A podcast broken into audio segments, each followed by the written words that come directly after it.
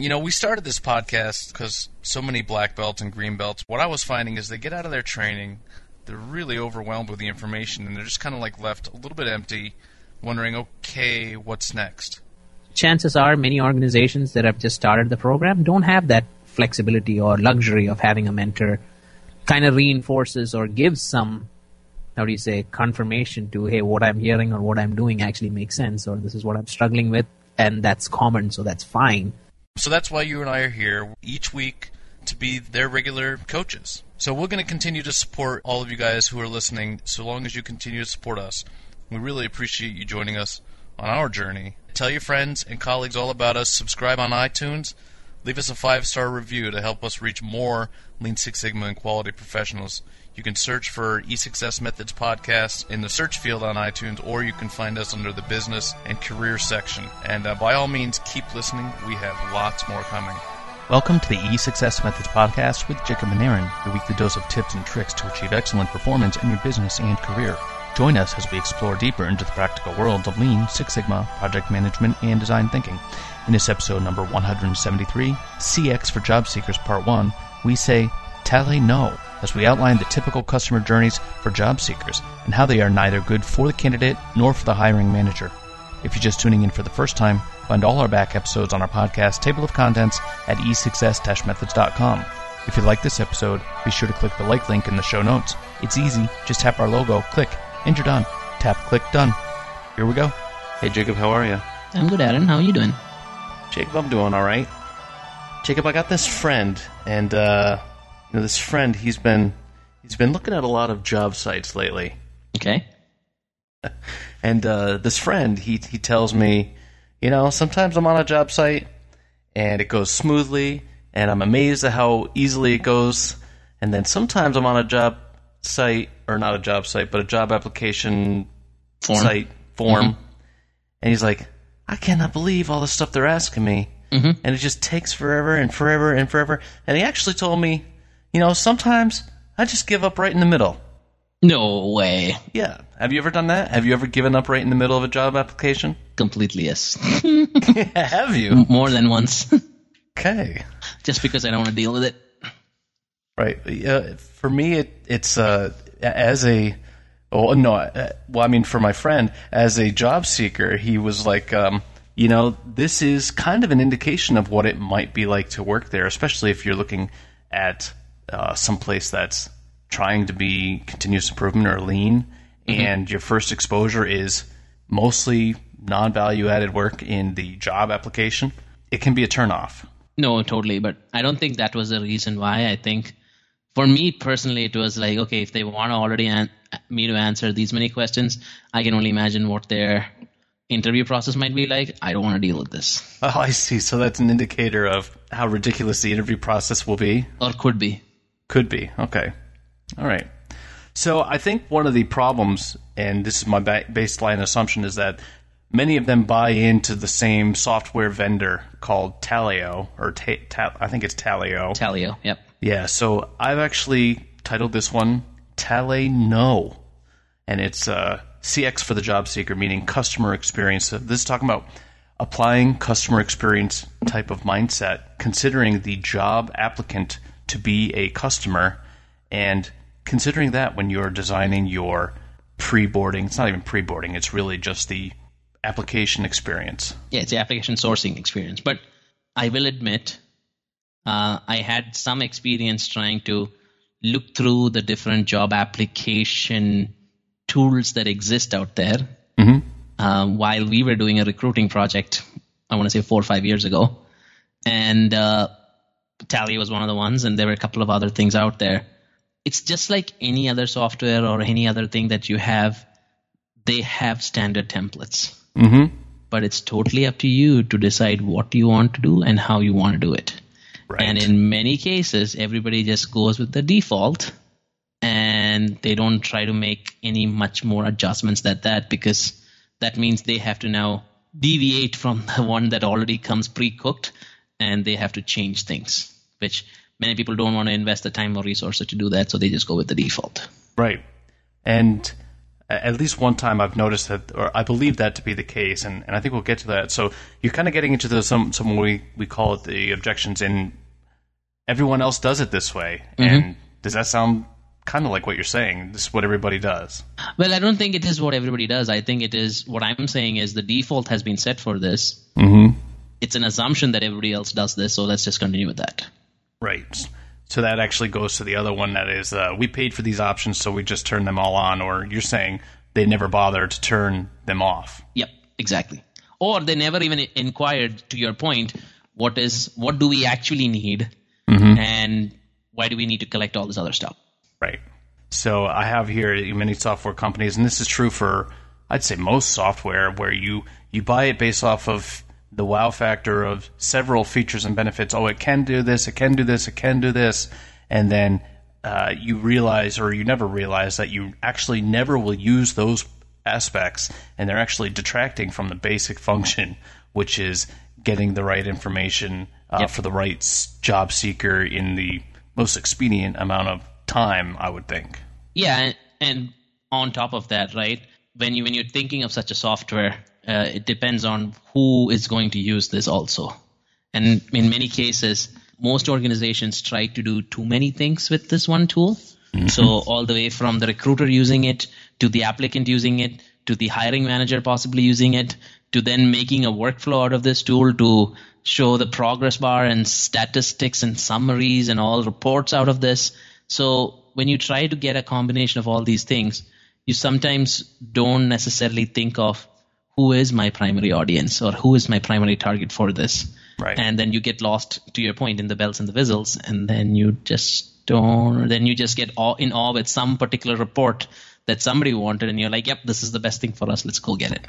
Right. It's and it and I think a lot of our software, call it ERP uh, or some of the project tracking software, it gets sold on its reporting capability rather than its ability to help projects get done or mm-hmm. or something like that. And and so say is an a maybe this was designed these these recruiting soft not recruiting these job application forms and software are designed for the HR person who really just wants to be able to have as much data at their disposal at their, their disposal as possible. Yep.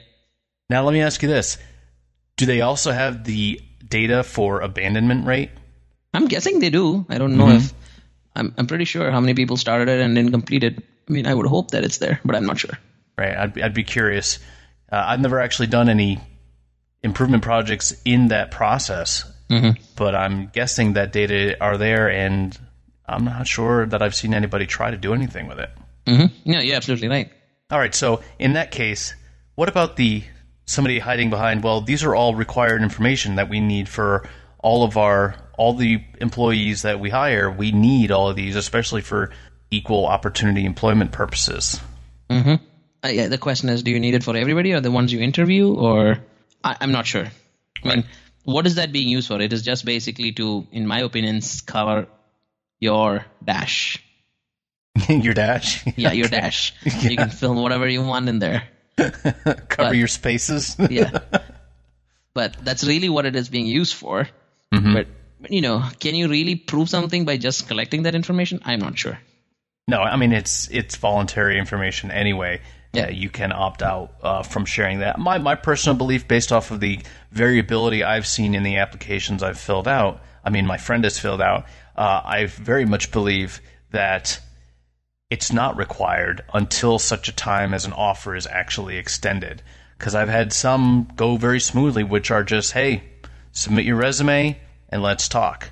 Um, And then others that are asking for, you know, quite a bit of information that I'm like, why do you possibly need this? Yeah, where, did you, where did you last year? Where did you live the year before that?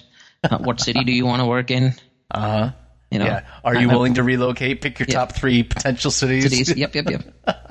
It's like, are you serious? Yeah. All right, so let, let's talk a little bit about so putting a bit of a, a customer experience spin on this. Uh, created a profile for two types of job seekers or two types of people who might go through this. Named one of them Anthony, named one of them Gerald, and created personas. Those are included in the show notes. They're actually pretty neat looking personas. Uh, I created I them with a with a online free software called Xtensio, X T E N S I O. People should take a look at it. They have a free, a bunch of free options and uh, premium options on top of that. But it's a bit of an experiment. Um, it's mostly visual. It's not. It's you know, there's graphs here, but you know, that's created manually. Mm-hmm. So uh, I have Anthony. Anthony is a high D, high C personality, and we just went through our DiSC model, so uh, many people can recall what that is. That's career-driven, entrepreneurial, tests his boundaries, may ask for forgiveness, meaning not asking permission so much, and frustration mm-hmm. with process and status quo. Okay.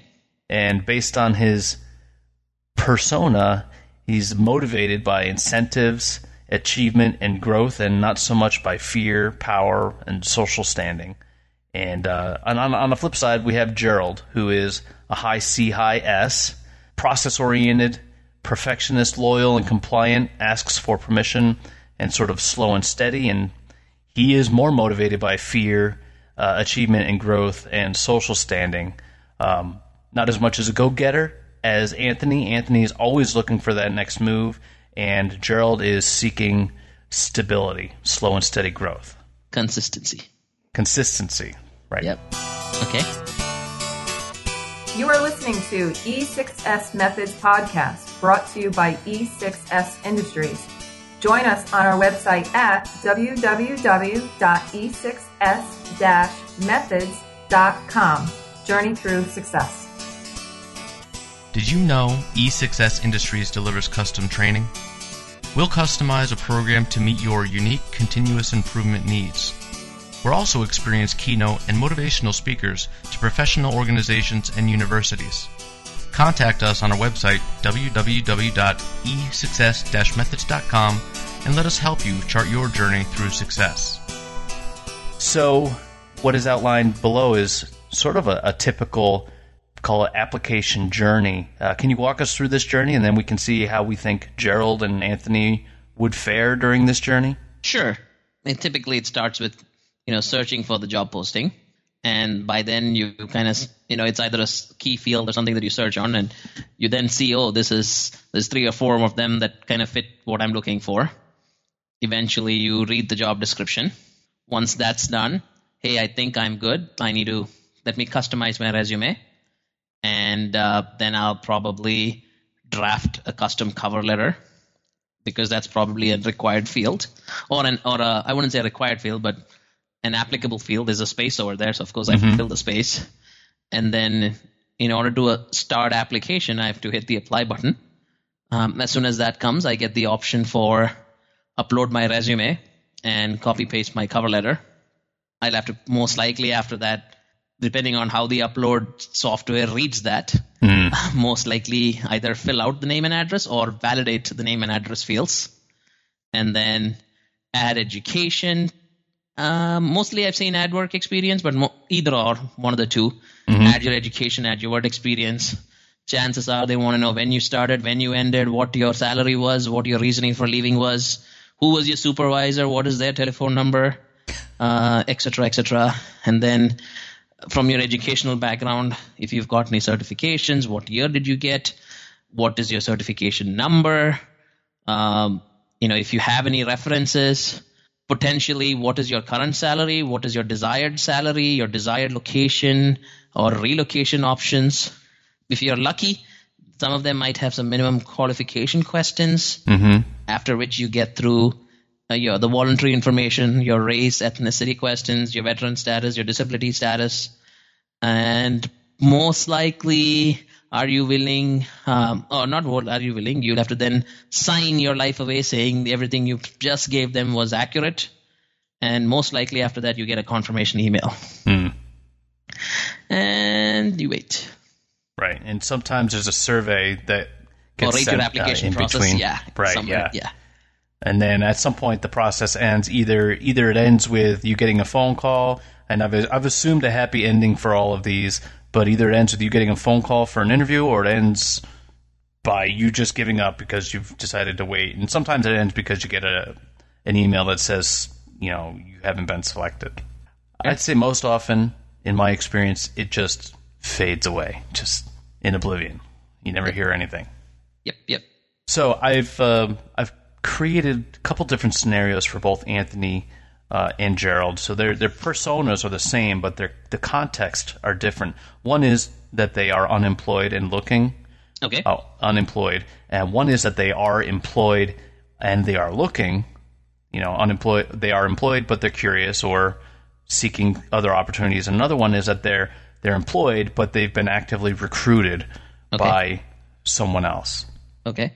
So let's start off with what if Anthony or Gerald were unemployed? Okay.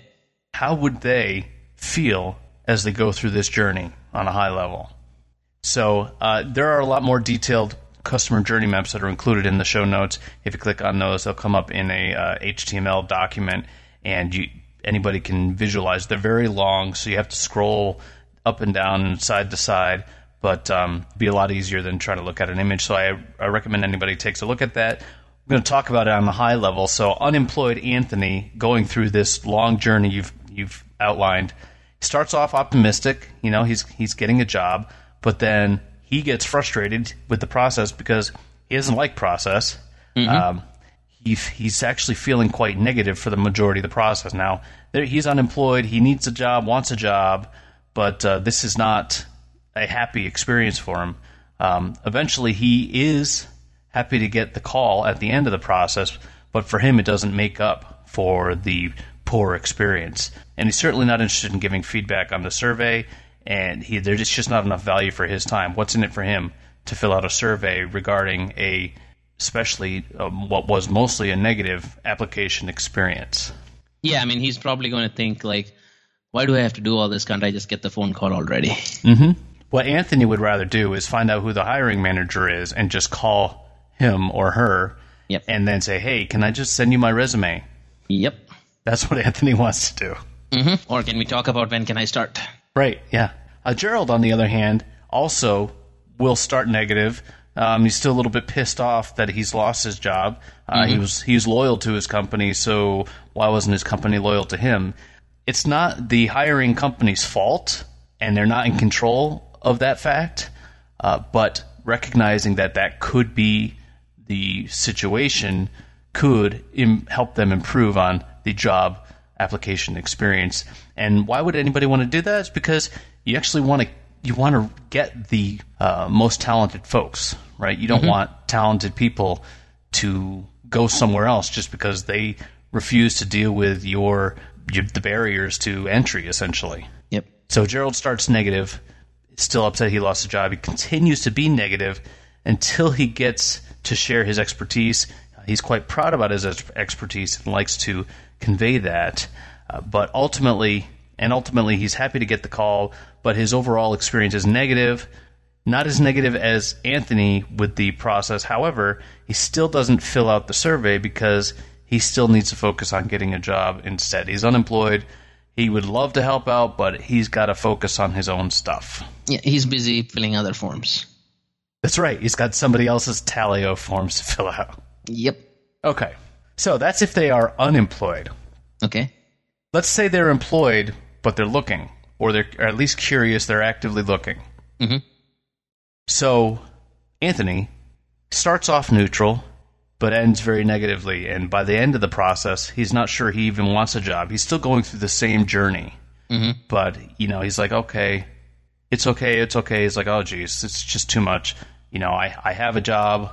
Uh, this this other thing that I'm looking at isn't looking like it's going to be it. He's he's not really going to give any feedback, and then he's not sure that uh, after he gets to the end of it, it's like, man, if they call me, kind of like what you said, I'm not sure I really want to work for this place. Uh, and Gerald, uh, a little bit different. He starts off skeptical because he actually is quite loyal. He feels a little bit guilty for looking. He has relatively neutral, somewhat positive experience for most of the journey, but gets uncomfortable with the questions when he believes that they are asking too much, when they are going too deep, they're getting a little bit too personal. He doesn't want to share that much.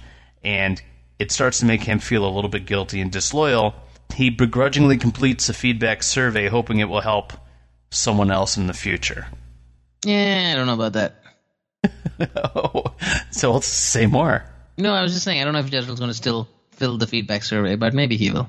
He's a he's he's a high C high S. Yeah, but you know that's assuming. Yeah, it depends on his personality. I would say. I don't know if uh, I don't always fill the survey, and I've been a C and a S for a while. It's more depends on my mood, I guess. Right. In this case, he's hoping it will help somebody. That's true. He's a helper. He's a nice guy. He's a giver. All right. So, uh, any other comments on uh, employed but looking? No, it seems about okay. Yeah. And that's mostly the situation you and me and my friend uh, have been in is you have something, you're not desperate, and you can afford to be a little bit choosier based off of what it is that you're looking at. And you don't feel as bad about bailing out on this journey. Yep. So, so in the, in this last scenario, Anthony and Gerald, if employed, they're both employed, but they're being recruited, meaning somebody contacted them. And told them, fill this form. You're in the run. Oh, this is great. I think you're gonna be great. All you got to do is go through this process, and then call me when you're done with that, and I'll make sure I get it in front of the hiring manager. Yada yada yada. Mm-hmm. Thanks for listening to episode 173 of the eSuccess Methods podcast. Stay tuned for episode 174, part 2 of CX for Job Seekers. Don't forget to click like or dislike for this episode in the show notes. Tap click done. If you have a question, comment, or advice, leave a note in the comment section or contact us directly. Feel free to email me, Aaron, A-A-R-O-N, at esuccess-methods.com or on our website. We reply to all messages. If you heard something you like, then Clammr and share it. Didn't like what you heard? Join our LinkedIn group and tell us why. Don't forget you can find notes and graphics for all shows and more at www.e6s-methods.com. Journey through success. If you're not climbing up, you're falling down.